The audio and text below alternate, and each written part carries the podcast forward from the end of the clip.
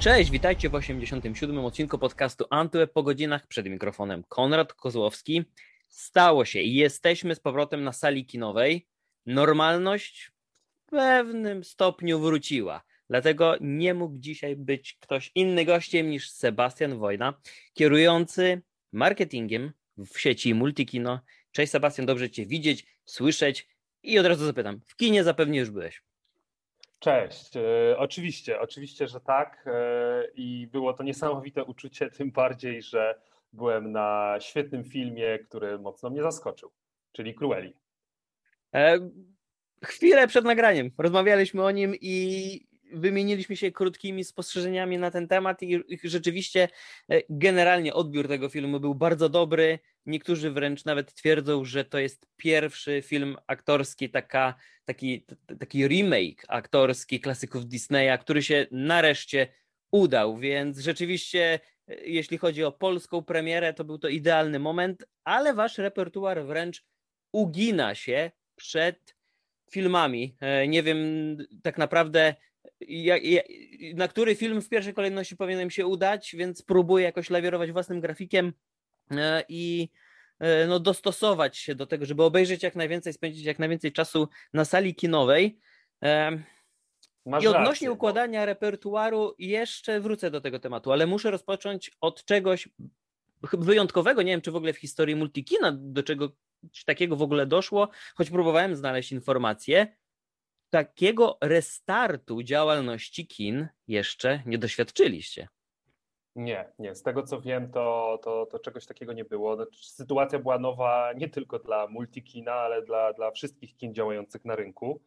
E, no, ten, ten lockdown jesienny mocno się wydłużył, więc, więc praktycznie można powiedzieć, że przez pół, przez pół roku, tak jak w naszym przypadku, kino nie działało, bo my nie skorzystaliśmy z tej okazji, która nadarzyła się na walentynki Mhm. Mm, wtedy można było warunkowo otworzyć kina, ale no my tłumaczyliśmy naszą decyzję, dlaczego wtedy nie otwieramy, bo niestety spodziewaliśmy się, że to będzie tylko chwilowa taka możliwość i faktycznie bodajże po dwóch czy trzech tygodniach ponownie trzeba było je zamknąć, więc, więc wtedy akurat była to dobra decyzja.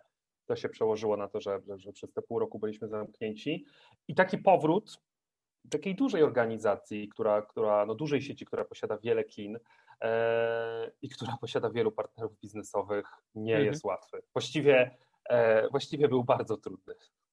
Mam wrażenie, że wciąż jeszcze jesteście na tym pierwszym kroku e, wchodzącym w, w odnowienie działalności swojej na rynku. To prawda, to prawda. Znaczy my musimy pamiętać, że w naszej branży to nie jest tak, że na, otworzyliśmy nasz biznes do stanu sprzed pandemii.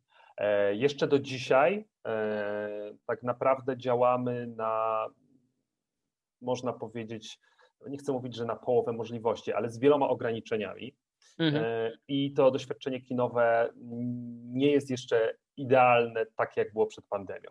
Co prawda, rozmawiamy w dniu, kiedy mm, mamy najświeższe informacje po konferencji premiera, E, więc e, z tego, co, co powiedział premier i minister zdrowia, zanosi się na to, że właściwie na dniach będziemy mogli w kinie mm, z powrotem sprzedawać popcorn.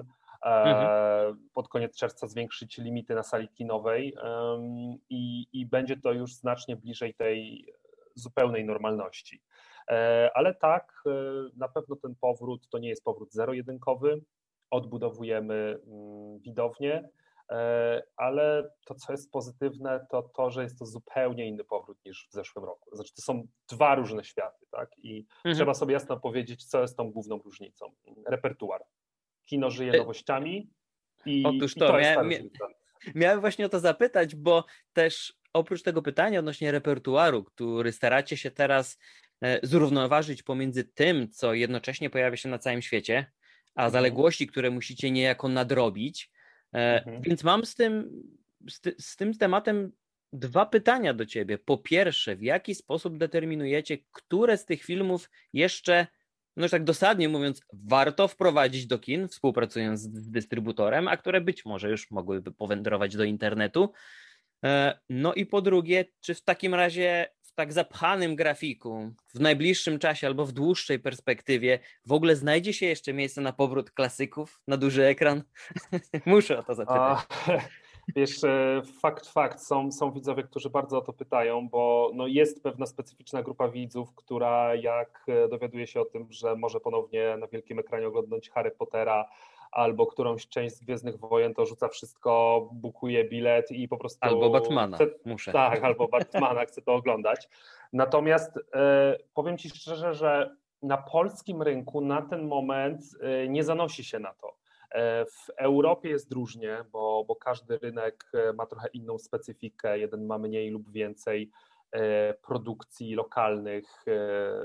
Różnią się też, różnią się te rynki też terminami pewnych premier, gdzieś premiery się mhm. odbyły mm, i, i jasno dane wskazują, że widzowie mogli już ten film w dużej mierze widzieć w internecie. Natomiast no, na polskim rynku, mm, na polskim rynku tak naprawdę od otwarcia przez kolejne tygodnie, które przed nami, co weekend wchodzi po kilka dobrych nowości do naszego repertuaru. Raczej problem jest taki, jak to wszystko poukładać mm, mhm. i trochę nie zawieść widzów, którzy dowiedzą się z opóźnieniem, że nie wiem, świetna Godzilla versus Kong e, już jest grana od trzech tygodni i, i wow, czemu ja tego nie widziałem, tak? E, bo zaraz mhm. wchodzą jakieś kolejne filmy. Mm, więc na ten moment to jest nasze tak naprawdę zadanie i zadanie też dystrybutorów, żeby jak najszerzej informować o tych wszystkich nowościach, no aby każdy mógł zdążyć, bo, bo, bo taka jest prawda, że wchodzące, wchodzące kolejne filmy będą wypychać te, te poprzednie. Mhm. E, więc takim... krótko mówiąc, krótko mówiąc, u nas, u nas e, no, staramy się staramy się po prostu wrzucić jak najwięcej ciekawych filmów e, do repertuaru i nie będzie miejsca na, e, na te klasyki na ten moment. Tym bardziej, że polski rynek jest bardzo specyficzny, bo od wielu lat ma mm, silną produkcję lokalną. To znaczy, jest dużo dobrych polskich filmów, które, które po prostu. Mówię teraz oczywiście o czasach przed pandemią, budowały mhm. widownię rzędu półtora czy dwa miliony widzów rocznie. No to, to są ogromne liczby E, I, I jak wchodzi kilka takich filmów, no to tak, dla nich też musi być oczywiście miejsce. A nie obawiacie się, że przytłoczycie przez to widzów? Bo jeśli każdego tygodnia nie pojawi się nawet jeden film nowy, a kilka w repertuarze, mhm. to rzeczywiście e, sumujemy to i po miesiącu mamy dobrych kilkanaście nowości, a dobrze wiemy, że takich maniaków jak ja nie jest wielu, którzy znajdą czas i poświęcą w ogóle, jeżeli, jeżeli w ogóle w swoim grafiku znajdą tyle mhm. wolnego czasu.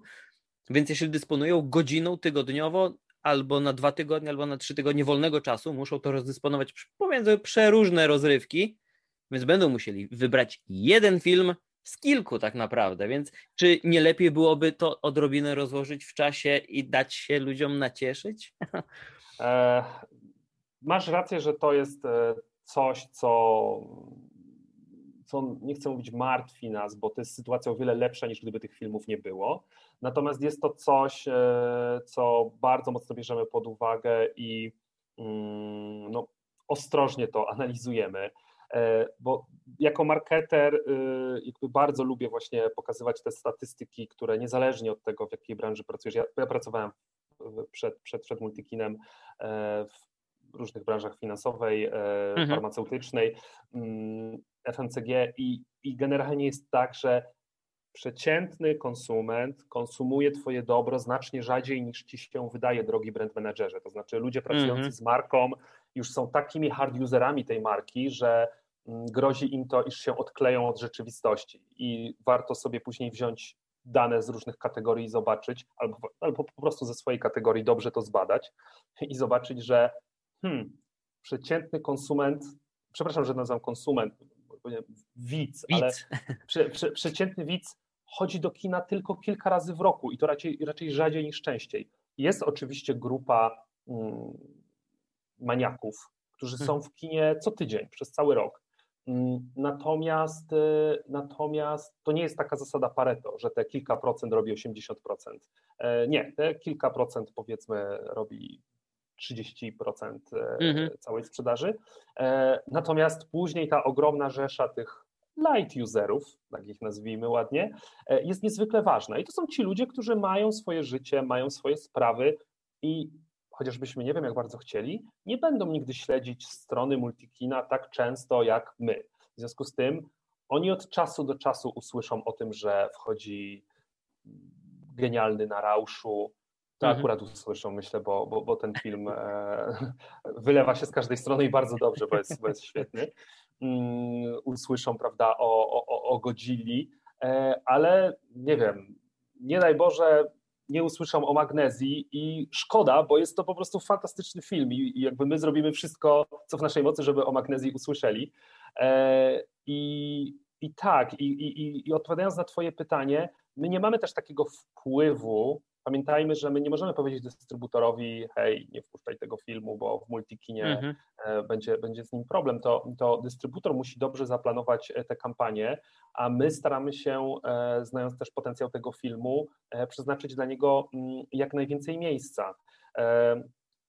I podsumowując, znaczy mając, na, nawet mając tutaj na uwadze te wszystkie bolączki, ja się bardzo cieszę, że jednak ten repertuar jest bogaty, bo ludzie znacznie szybciej dowiedzą się, że kina są otwarte, że jest w nich ciekawy repertuar e, i to po prostu wszystkim, zarówno kinom, jak i dystrybutorom, wyjdzie na dobre. E, więc mhm. E, no, no cóż, no jakby będziemy na pewno żonglować, ale z drugiej strony też wkładamy masę pracy i w to, w to żeby właśnie nasi widzowie dowiedzieli się o tych wszystkich mm, nowościach, które wchodzą. Więc e, no, my ze swojej strony po prostu dołożymy wszelkich starań, żeby ludzie o, tym usłyszy, o tych filmach i tytułach usłyszeli, e, do, poznali powody, dla których warto oglądać ten film, poczuli te emocje oglądając trailer mhm. e, i po prostu do nas e, wrócili częściej niż, niż, niż normalnie. No jest gdzieś ten od, odroczony popyt z covidowego roku, więc możemy trochę na wyrost, może optymistycznie, ale możemy założyć, że ludzie, którzy chodzili dwa, trzy razy do roku do, normalnie do kina, w tym roku pójdą 5-6, tak, bo, mhm. e, bo jednak kiedy poczują te emocje w fotelu ponownie, to stwierdzą, no dobra, mhm. może, może w przyszłym tygodniu też znajdę czas, żeby odwiedzić multikino, czy, czy jakieś inne kino. Mhm. Czyli obrazowo mówiąc, cierpicie teraz na pozytywny ból głowy, ale chciałbym na chwilę wrócić do tego, co działo się jeszcze kilkanaście tygodni temu, kilka miesięcy temu, czyli okres, w którym kina były zamknięte, mhm. Na stronie internetowej repertuar był zupełnie pusty, my tylko tak. czekaliśmy na to, by sytuacja się poprawiła. Więc myślę, że w głowie niejednej osoby pojawiły się wtedy pytania, co się dzieje wtedy z taką wielką siecią kin? Mhm. Jak, mhm. mogą, jak może taka firma, taka korporacja spożytkować czas? Jakie wnioski, jakie lekcje może wyciągnąć na przyszłość? Bo choć jest to dość e, pesymistyczny temat do, do, do mhm. poruszenia w tym momencie, ale nie wiemy, jaka sytuacja będzie za kilka miesięcy. E, nie wiemy, czy nie będzie nas to czekać wcześniej niż później. E, I ten biznes myślę, że stał się bardzo wrażliwy na jeszcze więcej być może czynników niż do tej pory. Tym bardziej, że umocniła się pozycja oczywiście serwisów VOD, które w Polsce jesienią mamy gorące premiery Disney Plus i HBO Max i to już nie są oczekiwania mm, entuzjastów samego rynku, ale zwykłych konsumentów, którzy, no, do których już tak naprawdę te nagłówki za, zacięły, zaczęły już docierać. Oni wiedzą, że coś takiego się pojawi. To jest kolejny mhm. konkurent dla Was, jeśli chodzi mhm. o walkę o ten czas. Więc Czego się nauczyliście przez te ostatnie miesiące? Słuchaj, to ja, ja może jeśli pozwolisz, jeśli tak mogę, to trochę rozbiję Twoje pytanie na dwie części. To znaczy, pierwszą część, e, myślę, ciekawą, dobra, to co się dzieje w momencie, kiedy mhm. kina są zamknięte i nie może Was odwiedzić żaden widz. I drugą część trochę o serwisach streamingowych, bo to jest niezwykle ciekawy temat. W ogóle mógłbym o nim dużo gadać, bo uwielbiam dane i e, różne analityczne, konsumenckie i, i, i też miałem okazję w tym roku e, akurat na ten temat trochę więcej opowiadać na jednej konferencji. Dobra, to e, mhm. strukturyzując, mm, co się dzieje, jak kina są zamknięte? E, ja bym bardzo chciał Ci teraz odpowiedzieć, że to był wspaniały czas, w którym po prostu mogliśmy spokojnie usiąść, pomyśleć, poanalizować. Natomiast myślę, że w żadnej firmie, która była w branży dotkniętej mocno COVID-19, to tak nie wyglądało. W naszej też to tak nie wyglądało. To znaczy, to jest zawsze sytuacja mm, no, nietypowa i taka sytuacja, w której musisz działać szybko. Więc jakby oczywiste jest, że kiedy to był chyba początek listopada, nadchodzi informacja, dobra, kolejny lockdown, a pamiętajmy, że to było po, po całkiem dobrych dwóch miesiącach, a nawet, nawet bardzo dobrych, bo bo we wrześniu zeszłego roku, w październiku ta widownia zaczęła się odbudowywać, wyszły lokalne polskie produkcje, mm, Tomek Komenda i, i, i, i film Patryka Wegi Pętla i one naprawdę napędziły sporo widzów do kin. Mhm. I zaczęło to wszystko wyglądać bardzo optymistycznie. Później oczywiście ta informacja, kolejny lockdown. E, więc pierwsza rzecz, co, którą robisz, i to chyba nie jest zaskoczenie, to jest totalna optymalizacja budżetu. To znaczy, my jesteśmy marketingiem, czyli działem, który może nie jest ulubiony e, w finansach, bo jest to dział, który e, teoretycznie tworzy dużo kosztów. Mhm. Natomiast, natomiast, natomiast no, musisz ten budżet zoptymalizować natychmiast do, do tej sytuacji, bo zupełnie zupełnie inne kwoty wydajesz na reklamę wszelaką, kiedy twój biznes działa, chociażby w jakimś stopniu ograniczonym z ograniczeniami, a zupełnie inaczej, kiedy, kiedy zamykasz. E, I pamiętajmy, że to jest masa podmiotów, z którymi współpracujemy. E, I wszelkie takie zamknięcie i dostosowanie, pomimo że byli już przygotowani po tych doświadczeniach z wiosny 2020, jest mega czasochłonne.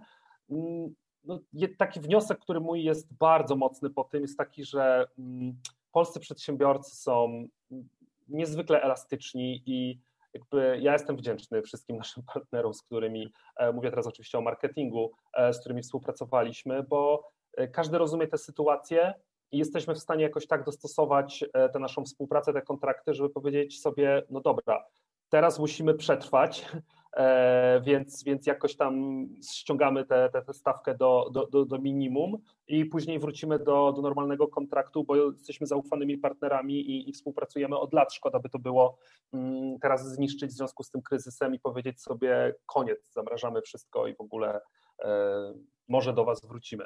E, więc, więc, więc tutaj naprawdę ogromna elastyczność po stronie naszych partnerów biznesowych.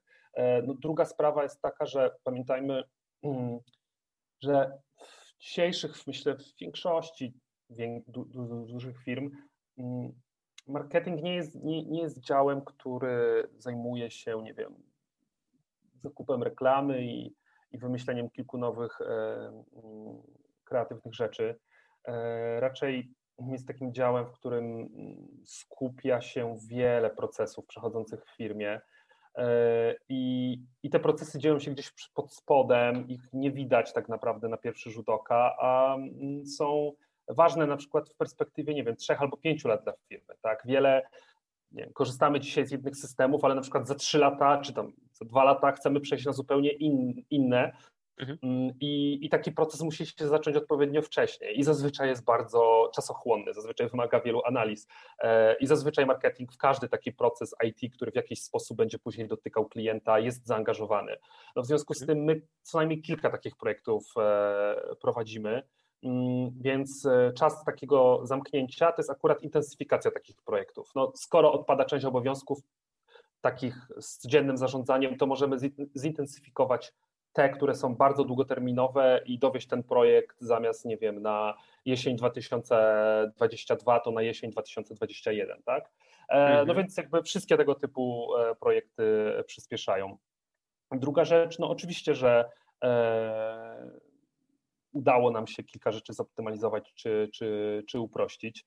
Trochę też czasami dlatego, że po prostu musieliśmy, bo na przykład ten proces, nie wiem, wcześniej e, więcej osób się nim zajmowało, a teraz e, zasoby zostały na niego ograniczone. E, mhm. W związku z tym, podsumowując, no, to nie był taki czas, w którym jakoś specjalnie odpoczywaliśmy. Był to czas na pewno intensywnej pracy, podszytej też na pewno jakimś niepokojem, bo przecież nie wiem, w marcu jeszcze e, te perspektywy naprawdę nie wyglądały dobrze i myślę, że ja jestem z natury optymistą, ale chyba w marcu nie postawiłbym na to, że, mm, że, że, że, że na początku czerwca będziemy mieć otwarte wszystkie kina, świetny repertuar, i całkiem sporą liczbę mm, odwiedzających nas widzów. No, ta sytuacja wyglądała zupełnie inaczej. Więc to byłaby ta pierwsza część e, mojej mhm. odpowiedzi na to, czy, co A to jeszcze zanim przejdziemy tak, do tak? tych streamingowych mhm. rzeczy, to dopytałbym mhm. tutaj właśnie o ten moment przygotowawczy, kiedy mhm. jeszcze nie było zielonego światła. To tak. co możesz zdradzić na temat tych rozmów na najwyższym szczeblu, jeśli chodzi o włodarzy kina i, i, i nam miłościwie rządujących? E, jaka, jaka, jaka relacja była w tamtym okresie, znaczy... bo oczywiście wiemy, że pewne jakieś mhm. kroki lobujące temu, by e, pozwolić kinom działać, bo to jest zupełnie inna mm, placówka niż wiele innych, które mhm. działały w niektórych okresach, to mimo mhm. wszystko kina były e, może nie ostatnim, ale jednym z ostatnich tych punktów, e, jeśli mhm. chodzi o odmrażanie gospodarki i takiego życia społecznego. Wiesz, my jak każda branża, oczywiście, że czy też większość branż, e, staraliśmy się przedstawić nasze stanowisko mm, ekspertom rządowym. E, myślę, że to jest niezwykle ważne, aby ludzie, którzy tworzą w naszym kraju prawo, e, no, tworzyli je na podstawie mm, danych, czy też przynajmniej z dobrą znajomością tematu, którego te mhm. regulacje mhm. mają dotyczyć. Więc to jakby było naturalne, że staraliśmy się dotrzeć z tymi informacjami, bo informacje akurat dotyczące branży bezpieczeństwa w, w, w kinach w czasie, w czasie pandemii COVID e, no, są budujące. To znaczy, mm, myślę, że to, co przeciętnie ludziom przychodzi do głowy, kiedy myślą sobie o kinie, to myślą, dobra, zamknięta przestrzeń. Natomiast e, później się okazuje, że tak, pierwsza rzecz, e, sale kinowe są bardzo dobrze wentylowane. W multikinie każda sala ma swój własny, niezależny system wentylacji, który wymusza ciągłą wymianę powietrza. Mhm. E, I ja nie chcę tutaj e, mówić, e, na pewno nie jestem ekspertem medycznym, ale akurat do naszej kampanii na otwarcie zaangażowaliśmy takiego eksperta, pana doktora Łukasza Durajskiego, który dla nas właśnie analizował badania z całego świata dotyczące mm, wpływu COVID-19 na, na branżę kinową. No i serio to nie były jakieś takie materiały, nie wiem, E, na zlecenie kin, raczej to były mhm. analizy po prostu mm, e, tworzone przez, przez, przez, przez instytuty medyczne i kino tam na przykład było jednym z miejsc badanych i, i te wnioski były bardzo pozytywne. Właśnie e, myślę to, co mi najbardziej utkwiło w głowie, to to, że mm, ponad 100 milionów wizyt w czasie COVID-19 na całym świecie w kinach i ani jednego przypadku ogniska COVID w kinie. E, w, w Korei Południowej było 46 e, zdiagnozowanych przypadków ludzi, którzy odwiedzili kino i mm, wiadomo, tam jest dobry tracing, do, do, dobre mm -hmm. śledzenie tych ludzi i było wiadomo, że ci ludzie byli zarażeni COVID i nikt inny w tej sali, w której byli, nie zaraził się od nich. E, jakby z tych, z tych badań wynika, że, że, że ta wentylacja jest absolutnie kluczową sprawą, bo, bo niewiele pomieszczeń jest tak dobrze wentylowanych jak kina. Akurat są widzowie, którzy nawet na to trochę narzekają, że, że w kinie e, bywa za zimno. E, chociaż rzeczywiście to jest inna perspektywa w lecie, inna, inna, inna w zimie, bo w lecie jest to przyjemny chłodek. Mm, Jasne. I, I to, jest, to jest ta wentylacja. Druga sprawa, mm, w kinie jest o wiele łatwiej kontrolować e, odległości, to znaczy miejsca są numerowane. To, to, to, to nie jest tak jak w no, w takich miejscach, w których trudno jest, nie wiem, jakaś fajna restauracja, ale, e, ale, ale o małej powierzchni, tam, tam o wiele trudniej jest e, mm, zagwarantować tę przestrzeń. E, no w kinie jest to o tyle proste, że po prostu numeruje się miejsca, które są dostępne, tak? I, mhm. i o wiele łatwiej jest odstępy zachować. Więc my po prostu te dane staraliśmy się przekazywać rządzącym, czy też ekspertom, którzy, którzy, którzy z rządem współpracują, no po to, żeby mieli też odpowiednią perspektywę na to, bo mm, myślę, że no każda, każda sieć kinowa powie, że ok, fajnie jest działać, ale na przykład otwarcie na warunkach udostępnicie 25% e, sali, nie da się, jakby nie, po, nie pokona się rachunku ekonomicznego. No, no takie mhm. otwarcie z dostępnością tylko jednej czwartej wszystkich miejsc, co by się nie działo, to nigdy nie będzie mm, nigdy nie będzie opłacalne. Więc, więc po prostu chcieliśmy, aby, aby ci, którzy tworzą prawo, dobrze e, rozumieli naszą perspektywę i jednocześnie podejmując decyzje, wiedzieli, że podejmują je e, bezpiecznie. Tak? E, stąd, te, stąd te wszystkie dane i, i, i badania z różnych miejsc na świecie. Mhm. To, żeby później jeszcze nie mieszać wątków, to teraz jeszcze tak. dopytam o właśnie tą operacyjność mhm. bez aktywnych, bez działających barów, które bardzo mhm. dobrze wiemy, że są, że stanowią spory procent e, waszych wpływów. E, jak teraz ta sytuacja wygląda? Jak długo, pytając wprost, kino będzie w stanie operować e, no bez tego zaplecza? Na ten moment, to znaczy tak, bo jesteśmy w bardzo specyficznej sytuacji. Nasze bary do tej pory były całkowicie zamknięte, mm, zgodnie z, z rozporządzeniem ministra. I faktycznie jest to sytuacja, która jest bardzo, bardzo, bardzo trudna, bo zawsze są ludzie, którzy lubią jedzenie w kinie i ci, którzy na nie narzekają. Okej, okay, ja, ja gdzieś, przepraszam, ja to do tej pory patrzyłem przez pryzmat jakichś badań, które posiadamy. Natomiast e, ten pierwszy tydzień teraz po otwarciu, gdy, mm, gdy operowaliśmy z zamkniętymi barami, e, no byłem zaskoczony, ile na naszą skrzynkę przyszło zażaleń od klientów, którzy po prostu pytają, dobra, a kiedy będę mógł zjeść ten karmelowy popcorn? E, bo, bo dla wielu ludzi jest to integralna część doświadczenia kinowego, no móc sobie Jasne. usiąść z tym popcornem czy kolą. I i teraz e, właściwie można powiedzieć, że tak, dzisiaj nie mamy jeszcze dokumentów, ale jesteśmy po konferencji, na której minister powiedział, iż e, na okres wakacji wraca, mm, wracają przekąski do kin. E, no my musimy jeszcze poczekać na finalne rozporządzenie, chcielibyśmy po prostu poznać szczegóły, ale no nie ukrywam, że tak na świeżo no wszyscy się z tego bardzo ucieszyliśmy, bo z jednej strony tak jak mówisz, jest to istotna część naszej sprzedaży. Z drugiej strony mm, nie będziemy musieli do klientów mówić, przepraszamy, no na razie nie możemy sprzedawać, czekamy, e, kiedy prawo na to zezwoli, więc rozwiązałoby to wiele problemów. No a, a dodatkowo jakby wiemy, że mm, restauracje działają od chyba 29 mhm. maja e, właśnie w ten sposób, że jest możliwa e, konsumpcja wewnątrz restauracji i w wielu krajach, na przykład we Francji, właśnie to działa w podobny sposób. To znaczy widzowie mm, trochę analogicznie do, do restauracji. Wchodzą do foyer w maseczce, kupują sobie popcorn, siadają na e, swoim miejscu, ściągają maseczkę i mogą konsumować ten popcorn. Kiedy wychodzą, również zakładają maseczkę. Jest to jakby, mhm. Myślę, bardzo dobre rozwiązanie. Zobaczmy na, na te szczegóły, które będą w rozporządzeniu i, i mam nadzieję, że w przyszłym tygodniu e, wszyscy spragnieni e, czy solonego, czy, czy karmelowego popcornu będą mogli sobie właśnie e, taki kubełek dokupić do seansu w multikinie. No, tym bardziej, że przed nami typowy blockbuster, szybcy i wściekli. To nie wyobrażam sobie wizyty tak. bez, bez popcornu tak. na, na tego rodzaju produkcji. E, no dobrze, to wróćmy do te, tematu tych, tych usług streamingowych, bo dobrze wiemy, że to jest bardzo gorący temat. Jestem też ciekaw waszej perspektywy. Jak, mm -hmm. jak, jak wy mm -hmm. na mhm. to patrzycie? Czy rzeczywiście tak w twoich oczach strachu nie widzę w tym kontekście? E, więc jak na, to, jak na to patrzy jedna z większych sieci na świecie tak mhm. naprawdę kin. Mhm. Jak, jak, jak wy będziecie próbowali się odnaleźć i, i walczyć o tego widza? Mhm. E, słuchaj, ja bardzo lubię ten temat, bo w ogóle uwielbiam właśnie takie tematy, które mm, łatwo jest dołączyć do rozmowy, rozpalają emocje, ludzie lubią o nich rozmawiać, ale nie są takie oczywiste. W sensie to, to jest zawsze taki fajny moment, żeby pokazać, że ta nasza rzeczywistość w ogóle nie tylko biznesowa, ale mhm. ogólnie nie jest po prostu czarno-biała i, e, i warto czasem powiedzieć, że hmm, w sumie nie wiem, spójrzmy na dane e, i ostrożnie e, prognozujmy tę przyszłość, bo może wyglądać zupełnie inaczej niż nam się wydaje.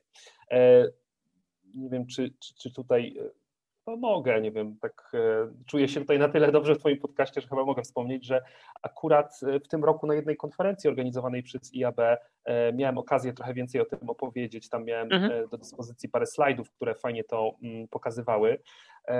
I, I akurat mam ten temat, mm, myślę, przemyślany lepiej niż przeciętnie.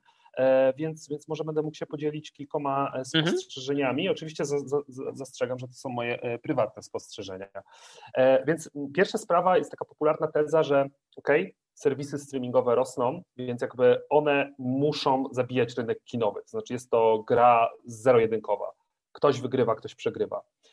Jak zobaczymy na rozwój serwisów właśnie streamingowych, nazwijmy je, jeśli będę używał SVOD, tak, subscription mm -hmm. VOD, no to widzimy, że w ostatnich, możemy już chyba mówić o 10 latach, ale przynajmniej 7-8, zanotowały ogromny wzrost e, praktycznie we wszystkich krajach Europy Zachodniej, również w Polsce.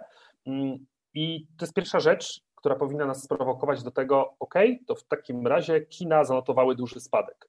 E, no właśnie nie, właśnie kina zanotowały w tym samym okresie ogromny wzrost. E, w Polsce, gdyby liczyć 2013 do 2019, to 70, 70% wzrost widowni w kinach w Polsce. E, w Niemczech również wzrost, w Wielkiej Brytanii wzrost, we Francji wzrost. Więc to jest jakby pierwszy zgrzyt, który się pojawia. Mhm. Skoro jest to gra zero-jedynkowa, to dlaczego również kina dynamicznie rosną? Na razie to zostawię. Idźmy trochę dalej. E, kolejna sprawa, dobrze, skoro serwisy streamingowe są tak rozwinięte, to jak bardzo mogą jeszcze mocno rosnąć? E, I kiedy zobaczymy sobie na dane dotyczące tak zwanej penetracji, to znaczy na przykład ile mm -hmm. gospodarstw domowych posiada jakiś dostęp do serwisu SVOD, to zobaczymy, że w krajach Europy Zachodniej, takich jak Wielka Brytania, e, właściwie jest już pełne nasycenie rynku. To znaczy mm, taki Netflix, który akurat jest bardzo mądrą organizacją i, i, i stawia e, dane w centrum e, decyzji, które podejmuje, mhm. on jakby doskonale wie, że są rynki, na których już jakby ta penetracja nie doda mu biznesu, to znaczy on cały czas musi zdobywać nowych klientów, bo niektórzy klienci e, rezygnują z tych usług, ale to jest po prostu zwykła rzeczywistość marketingowa. Świetnie to zawsze Byron Sharp e, opisuje w swojej książce How Brands Grow. Natomiast stąd na przykład praca Netflixa nad tym, dlaczego, mm, e, nad tym, aby, aby nie dzielić hasła, tak? różnego rodzaju zabezpieczenia, które spowodują, że to hasło nie będzie piracone, bo tam jest jego większy source of business na takich właśnie rynkach mhm. mocno rozwiniętych. E, kolejna sprawa, mm, jeśli e, spojrzymy sobie na, mm, jeśli spojrzymy sobie na przykład na mm, historycznie rynek kinowy, nie wiem, chociażby w Polsce, zawsze to, co mnie uderza, to to, że e, były czasy, na przykład lata, nie wiem, 70., gdzie tak się śmieje, ten box office Zagierka to był ponad 100 milionów widzów. Obecnie mamy około po tym ogromnych wzrostach około 60 milionów widzów. To było to było w 2019 roku, rekordowy rok. E, I, I oczywiście można sobie mówić, że fajnie wtedy nie było telewizji, ale też kiedyś te dane sprawdziliśmy dokładnie i okazało się, że e, w latach 70. właściwie już było pełne nasycenie w drugiej połowie lat 70. było pełne nasycenie odbiornikami telewizyjnymi w polskich gospodarstwach domowych, a cały czas było ponad 100 milionów, 100 milionów wizyt w kinach. No i to oczywiście wynikało głównie z tego, że a po pierwsze był E, kino w e, każdym mieście. To znaczy ludzie mhm. mieli wtedy bardzo, bardzo łatwy dostęp do kina, a po prostu dystrybucja fizyczna, nie ma nic ważniejszego niż, niż dystrybucja, niż łatwy dostęp do usługi czy, czy dobra, które możesz kupić. E, no i druga rzecz, wtedy mm, były świetne polskie produkcje, które zbierały po 20 na przykład milionów ludzi widza, 20 milionów widzów w kinach. Mhm. Zawsze sobie zadaję pytanie, mm, w sumie, co stoi na przeszkodzie, E, aby polski box office e, wynosił 100 milionów widzów rocznie. E, I właściwie gdybyśmy mieli, gdybyśmy mieli średnią chodzenia do kina taką jak Hiszpania, to bylibyśmy gdzieś bardzo blisko tych, tych, tych, tych, tych, tych 100 milionów. Kolejna sprawa, to jest, to jest rzecz, żałuję, że nie mam wykresu, bo pamiętam, jakie to na mnie piorunujące wrażenie zrobiło. Znaczy, wzrost produkcji filmowej po roku 2000, ale mówię produkcji filmowej nie telewizyjnej, to znaczy tej, która jest obliczona z zasady na to, że chciałaby się pojawić w kinie. Znaczy mhm. ten wzrost po prostu jest e, pionowy, to jest, to jest e, prawie trzykrotny wzrost filmów po roku 2000, które produkuje się rocznie. Gdzieś te filmy trzeba pokazywać. E, kolejna sprawa, może już, może już będę szedł do brzegu, ale kolejna sprawa, rynek chiński, mm, który, który rośnie w niesamowitym tempie. Słuchaj, w roku pandemicznym 2020, albo może inaczej. E, w Polsce obecnie mamy jakieś 1500 ekranów kinowych dostępnych w Polsce dla widzów. W Chinach w 2020 roku pandemicznym wybudowano 6000 nowych ekranów kinowych. E, I generalnie wszelkie prognozy pokazują, że pewnie ten rok albo już przyszły to będzie rok, w którym chiński box office będzie większy niż, niż box office amerykański. Więc teraz podsumowując to, mm, podsumowując to wszystko, e, w Polsce, e, o, może tak, globalnie mamy rosnącą liczbę produkcji filmowych, tych, które chcą wejść do kin. Mamy dynamicznie i ogromny rozwijający się rynek kinowych w krajach wschodzących. Polska oczywiście punktu całego świata, z punktu widzenia całego świata jest małą cegiełką, ale takie Chiny to jest no ogromny rynek, na którym taki James Bond może zarobić niesamowite pieniądze. Mhm. Kolejna sprawa, kolejna sprawa, liczba ekranów kinowych w Polsce i też w innych krajach rośnie. I to wszystko jakby powoduje, że mm, moim zdaniem raczej nie powiedziałbym, że rynek kinowy y, gra przeciwko rynkowi streamingowemu. E, I utwierdza mnie w tym przekonaniu to, że kiedy zrobiliśmy badania, e, żeby sprawdzić, e, jak nasi widzowie konsumują, widzowie multikina konsumują streaming, to okazało się, że ci, którzy są w multikinie częściej i ci, którzy, i ci, którzy, mm, którzy częściej wybierają droższe miejsca VIP, oni częściej również mają serwis streamingowy, tak? E, mhm. Po prostu to są kinomaniacy, oni po prostu uwielbiają nowości filmowe i jak nie mają czasu mają leniwy wieczór, to chętnie będą oglądać ciągiem coś na Netflixie, a jak mają fajną okazję, możliwość wyjścia ze znajomymi albo chcą się odciąć od wszystkiego i po prostu dwie godziny spędzić w sali, na której nikt nie będzie im przeszkadzał, to pójdą do kina. Albo na przykład po prostu muszą ten film zobaczyć, a on jest tylko w kinie. Więc jakby ja uważam, że wszelkie dane pokazują, iż y, rynek kinowy w najbliższych latach, bo ciężko mi mówić, co będzie za lat 20, raczej będzie miał się dobrze, Mówię tu oczywiście z perspektywy takiej, że w jakiejś tam w miarę bliskiej perspektywie pokonujemy tę pandemię dzięki mhm. E, staraniom rządów e, różnych i, i staraniom społeczeństwa. Mm, I tu, tu się zupełnie o to nie martwię, no bo, no bo gdzieś te dane wskazują na to, że, że jest zapotrzebowanie na, na fajne doświadczenie. To znaczy, dzisiaj konsument cały czas poszukuje nowego doświadczenia, a kino jest w stanie to dawać. E, może taka anegdota na koniec. Jak przyszedłem do Multikina, to przez pierwsze dwa tygodnie mm, każdy mnie pytał, e, czy byłeś już na Młocinach, czy byłeś już na Młocinach. Nie, rozum, nie rozumiałem o co chodzi, po czym pojechałem do tego Multikina na Młocinach, e, wszedłem do tej sali, tam każda sala zresztą taka jest, w której są te wielkie rozkładane fotele, i po prostu to był dla mnie nowy wymiar doświadczenia kinowego. To znaczy, ja tam mogłem się prawie rozłożyć tym przyciskiem, sobie ten fotel e, regulujesz. E, oczywiście najlepszy obraz 4K, e, najlepszy dźwięk, Atmos. Znaczy, faktycznie po takiej wizycie później ciężko jest iść do innego kina o, o niższym standardzie, ale jakby to, to gdzieś pokazuje, że, że kino ma miejsce na wprowadzenie innowacji, E, i może być bardzo ciekawym doświadczeniem. Każdy, większość z nas potrafi w domu sobie ugotować, ale to nie oznacza, że nie wychodzimy do restauracji. Mhm.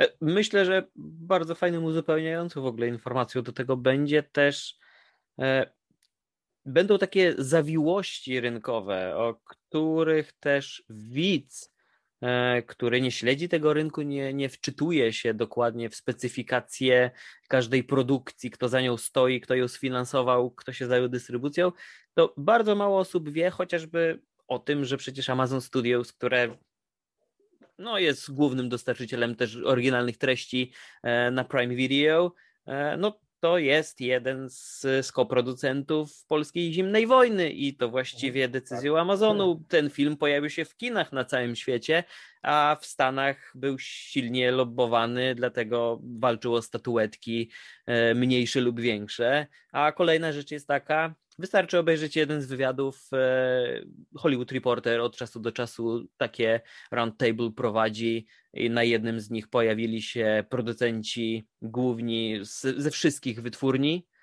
E, I tak naprawdę nikt tego nie powiedział wprost, ale z wypowiedzi było jasne. W kinach są dla nas największe pieniądze, my nie zamierzamy zrezygnować z kina. To, że nam się rozrastają te działy VOD albo telewizyjne, i my częściej współpracujemy z tymi podmiotami, to wcale nie oznacza, że z kina zrezygnujemy. Po prostu raczej nawet nie wprowadzamy odpowiedni balans, a zwiększamy obecność na rynku, gdzie do tej pory nie byliśmy aż tak e, obecni. Więc e, myślę, że podsumowując takie krótkie podsumowanie, mógłbym tutaj jeszcze też przez dobre kilkanaście minut o tym opowiadać, to myślę, że każdemu słuchaczowi tutaj bardzo fajnie teraz powinna się zapalić lampka w głowie, że, że to jest nie, nieco bardziej właśnie skomplikowane niż taki zwykły mecz z dwoma bramkami i zwycięzca może być tylko jeden.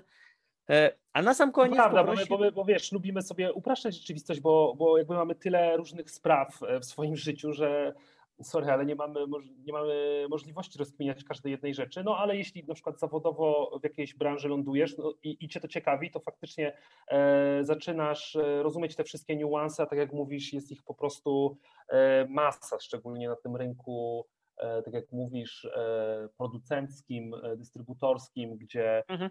te prawa do różnych rzeczy mogą być absolutnie tak rozproszone, rozproszone tak. E, to jest, to jest, to jest naprawdę niesamowite i, i też myślę, że w najbliższych latach mm, no, wiele osób może być zaskoczonych e,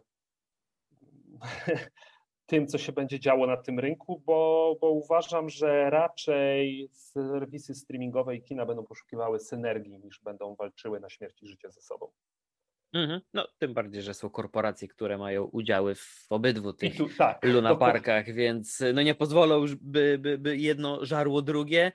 E, poprosiłbym Cię jeszcze na koniec, bo, bo nie chciałbym tego punktu mimo wszystko pominąć, mimo że ten licznik czasowy już nam tu dobija do końca.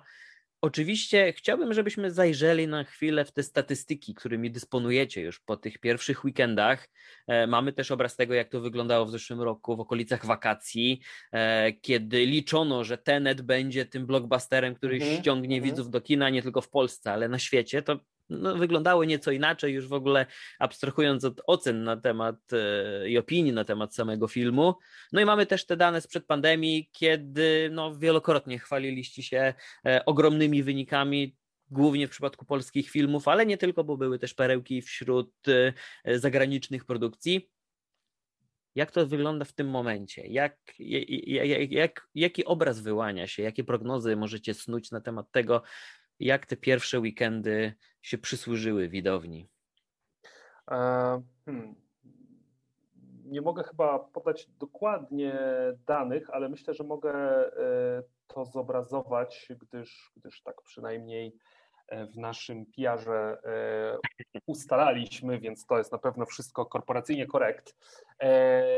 To co, to, co nas na pewno na bardzo cieszy, to to, że jeśli wzięlibyśmy sobie okres, który można porównać, to znaczy mm, koniec lipca zeszłego roku, ponad miesiąc po otwarciu pierwszych naszych kin, ale pierwszy weekend, w którym były otwarte wszystkie kina, bo w zeszłym roku otwieraliśmy się stopniowo. W tym roku hmm. od razu otworzyliśmy wszystkie kina. E, więc gdybyśmy wzięli sobie takie dwa pierwsze weekendy, które można ze sobą porównać, dwa pierwsze weekendy po lockdownie, gdzie mamy otwarte wszystkie kina, E, to ten weekend był trzykrotnie lepszy niż pod kątem frekwencji widzów, e, niż, niż właśnie ten weekend z, z roku ubiegłego, co nas bardzo, bardzo cieszy. Mm, tym bardziej pamiętajmy, że mm, część widzów wiedziała, że nie ma popcornu w kinach. To znaczy, my dostawaliśmy mhm. jeszcze przed otwarciem te, te, te, te zapytania, a to jest coś, co ogranicza wizyty niektórych ludzi, bo wiemy, akurat widzowie do nas często piszą, e, więc jakby wiemy, że niektórzy planują wizytę na, w multikinie na trochę później, kiedy będzie ten e, popcorn Nikola dostępny. E, więc ten trzykrotny wzrost jest bardzo pozytywny. Oczywiście to nie jest sytuacja, w której mówimy, jest super tak jak w 2019, bo my cały czas udostępniamy tylko 50% miejsc. Mhm. I na niektórych seansach to może nie mieć znaczenia, a nawet dla widza dodaje coś ekstra, bo wielu ludzi po, w zeszłych wakacjach pisało, że pierwszy raz miało takie doświadczenie, iż oglądali e, prywatny seans, bo na przykład o jakiejś przedpołudniowej godzinie byli absolutnie sami na tej sali kinowej. Natomiast w przypadku takich hitów, które naprawdę ściągają ludzi do kin, to to 50% obłożenie ma już bardzo duże znaczenie. No ono po prostu powoduje, że normalnie sala byłaby całkowicie wyprzedana, albo nie wiem, dobrze, w 90%, mhm. E, no a teraz ten maks to jest 50%. Więc też nas niewątpliwie niezwykle cieszy to, że zgodnie z zapowiedzią ministra od 26 czerwca ten limit zostanie podniesiony do 75%. E, no to w przypadku takich hitów, na przykład jak wspomniałeś tutaj szybkich i wściekłych 9, mm, to to, to będzie miało bardzo duże znaczenie. Mhm. Mm, więc jesteśmy ostrożnie optymistyczni, dlatego że widzimy, iż widzowie są spragnieni e, kina, widzimy znacznie wyższą frekwencję niż po otwarciu w zeszłym roku e, i wiemy, że ten ciekawy repertuar w tym roku no, ma potencjał na to, żeby tych widzów do, do kin ściągnąć. No i cóż, i tak naprawdę skupiamy się na, na naszych zadaniach, na każdym kolejnym weekendzie, każdym naszym kolejnym tytule i tych wielu właśnie drobnych projektach, których może nie widać, ale no mają ogromne znaczenie, bo, mm, bo dzisiaj dla widza jest niezwykle ważne, żeby mm, wszystko działało gładko, łatwo i, i żeby nic nie stało mu na przeszkodzie do, do zakupu tego biletu, e, prawda? Więc, e, mhm. więc tak, więc my akurat e, mamy co robić. Przed nami weekend, więc myślę, że taką fajną klamrą domykającą będzie pytanie o to, na jaki film się w takim razie planujesz wybrać w najbliższym czasie. E, tak, tak. E, oczywiście, że w ten weekend będę w, w kinie. Tych filmów jest bardzo dużo. Właśnie się trochę też na tym łapię, że E, jest ich, jest ich więcej niż ja pracując w kinie e, jestem w stanie realnie oglądnąć. E, to znaczy, film, na który pójdę mm, po raz drugi, tak, pójdę na niego po raz drugi, ale dlatego, że jest to film naprawdę wspaniały, to jest na Rauszu. Mhm. To znaczy, ten film jest po prostu tak idealny, jest tak mądry, tak wciągający, tak świetnie zagrany i mm, Moja żona go jeszcze nie widziała, więc właściwie jakby trochę taki jest pomysł, że ona go obejrzy po raz pierwszy, a ja z przyjemnością obejrzę go e, po raz drugi. E, jeśli się uda, mm, to bardzo, bardzo chciałbym zobaczyć Jeden Gniewny Człowiek. Jestem fanem wczesnych filmów Gaja Ricciego e, mhm. i jestem ciekaw, jak, jak wyszło to połączenie ze Stathamem, który, który gra tam główną rolę. Oceny pierwsze są rewelacyjne. Myślę, że, że taka czysta rozrywka mi się przyda, więc, e, więc tak, więc to jest w planach. No i, i na pewno w weekend już nie dam rady się wybrać na magnezję, ale nadrobię to myślę jakoś w tygodniu, bo e, ja miałem może inaczej. E, miałem okazję zapoznać się z tym filmem Mm, i po prostu mm, muszę zobaczyć go z innymi ludźmi, którzy doświadczą tych samych emocji. Okej, okay, okej. Okay. Dziwię się, że w takim razie nie zabrakło, e, że zabrakło miejsca na, na horrory, ani ciche miejsce, ani obecność. Wiesz co, e, słuchaj, e, to są, znaczy ciche miejsca, w ogóle uwielbiam ten koncept, e, uwielbiam ten koncept, e, natomiast e, no, taką drogą eliminacji zobaczę to pewnie, nie wiem, może, może, może w kolejny weekend. Ja się bardzo cieszę, że ja się bardzo cieszę, że ten film jest tak świetnie odbierany, ma niezwykle wysoką ocenę wśród naszych widzów, e, ale też widziałem, że na serwisach gdzieś tam branżowych e, podobnie, co, co w przypadku sequelu akurat nie jest takie łatwe, bo, bo, bo często się mówi, że to jest jakieś odcinanie Otóż kuponów. to. Tak. to. A ty widziałeś Ciche Miejsce? Jeśli chodzi o ciche miejsce, to myślę, że jeśli ktokolwiek zastanawia się, czy warto na ten film pójść, e, to tak naprawdę nieważne jest, czy on przeczyta recenzję jedynki czy dwójki, czy spojrzy okay. na ocenę jedynki i dwójki, bo widzę, że ten film cierpi na dokładnie te same. No nie użyłbym tutaj słowa problemy, bo, mhm. bo tak naprawdę tutaj mowa jest o wadach i zaletach, ale dostrzegam wśród komentujących najczęściej, czy to u nas na Antywebie, czy na Filmwebie, czy gdziekolwiek indziej w sieci, jeżeli ktoś polubił ciche miejsce, to musi zobaczyć dwójkę. Jeśli ktoś się nie polubił z jedynką, no to dwójka nie zmieni jego zdania, bo to e, no, wracamy do tego samego środowiska i, i, i no, niewiele się zmieniło, a z drugiej strony utrzymanie, tak jak powiedziałeś, tego wysokiego poziomu e, mhm. satysfakcji widza po seansie, który niejako w cudzysłowie drugi raz otrzymał to samo, to nie jest łatwe zadanie do spełnienia, a tu się udało. Obawiam się tylko, że teraz e, to ciche miejsce stanie się franczyzą, która będzie miała kolejne części, spin-offy, zaraz kolejne kontrakty, seriale i Krasiński będzie e, porównywany do gościa, który teraz kreuje uniwersum Marvela, więc wstrzymajmy się jeszcze chwilę. Widać, że na spokojnie obydwie części rozpisało mu się jak, jak, jak należy. E, no niech, nie, niech chłopi na chwilę odpocznie, przemyśli sprawę i dopiero może przysiądzie do kolejnych części albo niech wpadnie na drugi tak genialny koncept, bo ja widziałem oczywiście jedynkę i jakby byłem pod wrażeniem samego pomysłu, bo, bo uważam, że, że to gdzieś też e, definiuje mocno, czy, czy można stworzyć fajny scenariusz, czy nie I, i, i pomysł na ten horror jest uważam świetny, więc może, może pan Krasiński wpadnie na, na drugi genialny koncept, który, który gdzieś e, otworzy mu kolejną franczyzę. No, ciekawostka na koniec jest taka, że w jednym z wywiadów przyznał, że nigdy nie był fanem horrorów, nie oglądał mhm. ich, i dopiero gdy narodziła się myśl w jego głowie, żeby coś takiego napisać i komukolwiek pokazać scenariusz, e, dopiero wtedy zapoznał się z kilkoma klasykami tego gatunku.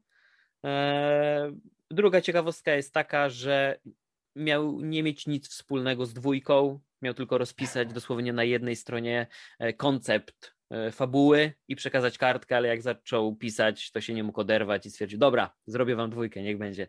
Więc, ale to tylko ku naszej uciesze. Okej. Okay. Słuchaj, to skoro jeszcze jesteśmy przy horrorach, to dosłownie minuta, ale bo ja ten film widziałem już dwukrotnie.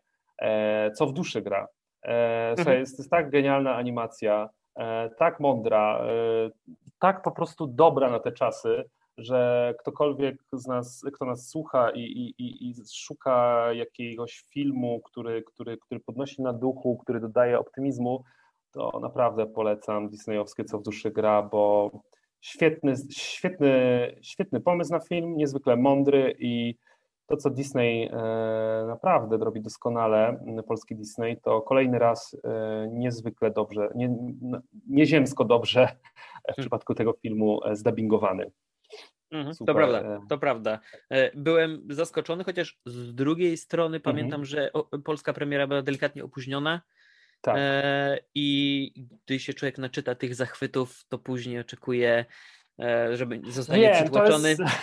I rzeczywiście pierwsze minuty po wyjściu z sali były kurczę, no ale to nie było aż tak genialne i dopiero jak na spokojnie rozłożymy na czynniki pierwsze, to no może jednak się udało, więc e, no dlatego tutaj dopytywałem w dzisiejszej rozmowie mhm. o to, jak nam się te rynki rozjechały, jak wy nad tym tak, panujecie. Tak, tak, tak. To, jest, to, jest, to jest właśnie super przykład filmu, który, e, który miał tego pecha, że tutaj na rynkach Europy Środkowej on, znaczy pecha, on, on ściągnął wtedy masę ludzi do kin. E, on został, e, miał, miał premierę właśnie w tym okienku, które się pojawiło e, w, gdzieś tam w okolicach lutego. Na niektórych rynkach akurat, nie, bodajże w Rumunii, to, to wiem, że po prostu niesamowitą ilość ludzi ściągnął do kin, tam wtedy kina były otwarte dłużej. Mm, w Polsce mm, Polsce nie miał po prostu tyle czasu, ale to też pokazuje, ale, ale właśnie to, co jest ciekawe, że, że on teraz y, jest w czołówce, jeśli chodzi o te filmy, które, które przyciągają ludzi do kin. Jest w absolutnej czołówce, e, cały czas wielu ludzi chce oglądać, co w duszy gra, mm, no i to pokazuje, że, że animacje Disneya cały czas są silną marką. Słuchacze tego nie widzą, no bo to jest podcast, a ja o nie miałem po prostu po tej informacji, że nadal generuje takie tak, przychody. Tak, tak. No i to tylko potwierdza słowa, które powiedziałem jednego z czołowych producentów Disneya. Oni bardzo dobrze wiedzą, co robią. Po prostu. Tak, tak, zdecydowanie. A jeszcze ich kalendarz jest po prostu wspaniały. No, przed chwilą, tak, przed chwilą e, dosłownie zajrzałem na maila, była kolejna aktualizacja kalendarza na najbliższe lata. Kiedy będzie czas to wszystko oglądać? Dobrze. Sebastianie, serdecznie dziękuję Ci za tę rozmowę. E, podejrzewam, że gdyby była taka możliwość, to moglibyśmy co tydzień rozmawiać o filmach, kinie i, i, tak. i, i, tych konwersacjom nie byłoby końca. E, więc dzisiejsza taka pigułka, podsumowanie tych ostatnich kilku miesięcy i no, taki wstęp do, do, do nowego etapu w działalności kin. E, więc cieszę się, że mieliśmy taką okazję. Mam nadzieję, że następnym razem na przykład porozmawiamy o tym, jak świetnie sobie radzą kina i e, jakie jeszcze nowe rzeczy mogą zaoferować, bo to dam tylko w moim rodzinnym Lublinie jeszcze nie ma wygodnych foteli, więc e, niech już będzie na taśmie. Ja poproszę w takim razie. Słuchaj, w Multikinie jest bardzo, w Lublinie jest bardzo fajne multikino, które miałem okazję osobiście odwiedzić jako widz. E, ale to prawda, można tam e, również e, dołożyć kilka innowacji i no i co Ci mogę powiedzieć, no, no plan jest taki, żeby te innowacje po prostu wdrażać w Multikinie. No, będę trzymał kciuki. Sebastian Wojna, kierujący działem marketingu w Multikinie. Jeszcze raz, bardzo dziękuję za rozmowę i za Dziękuję bardzo za zaproszenie, za rozmowę i do zobaczenia. Do zobaczenia, do usłyszenia. Hej.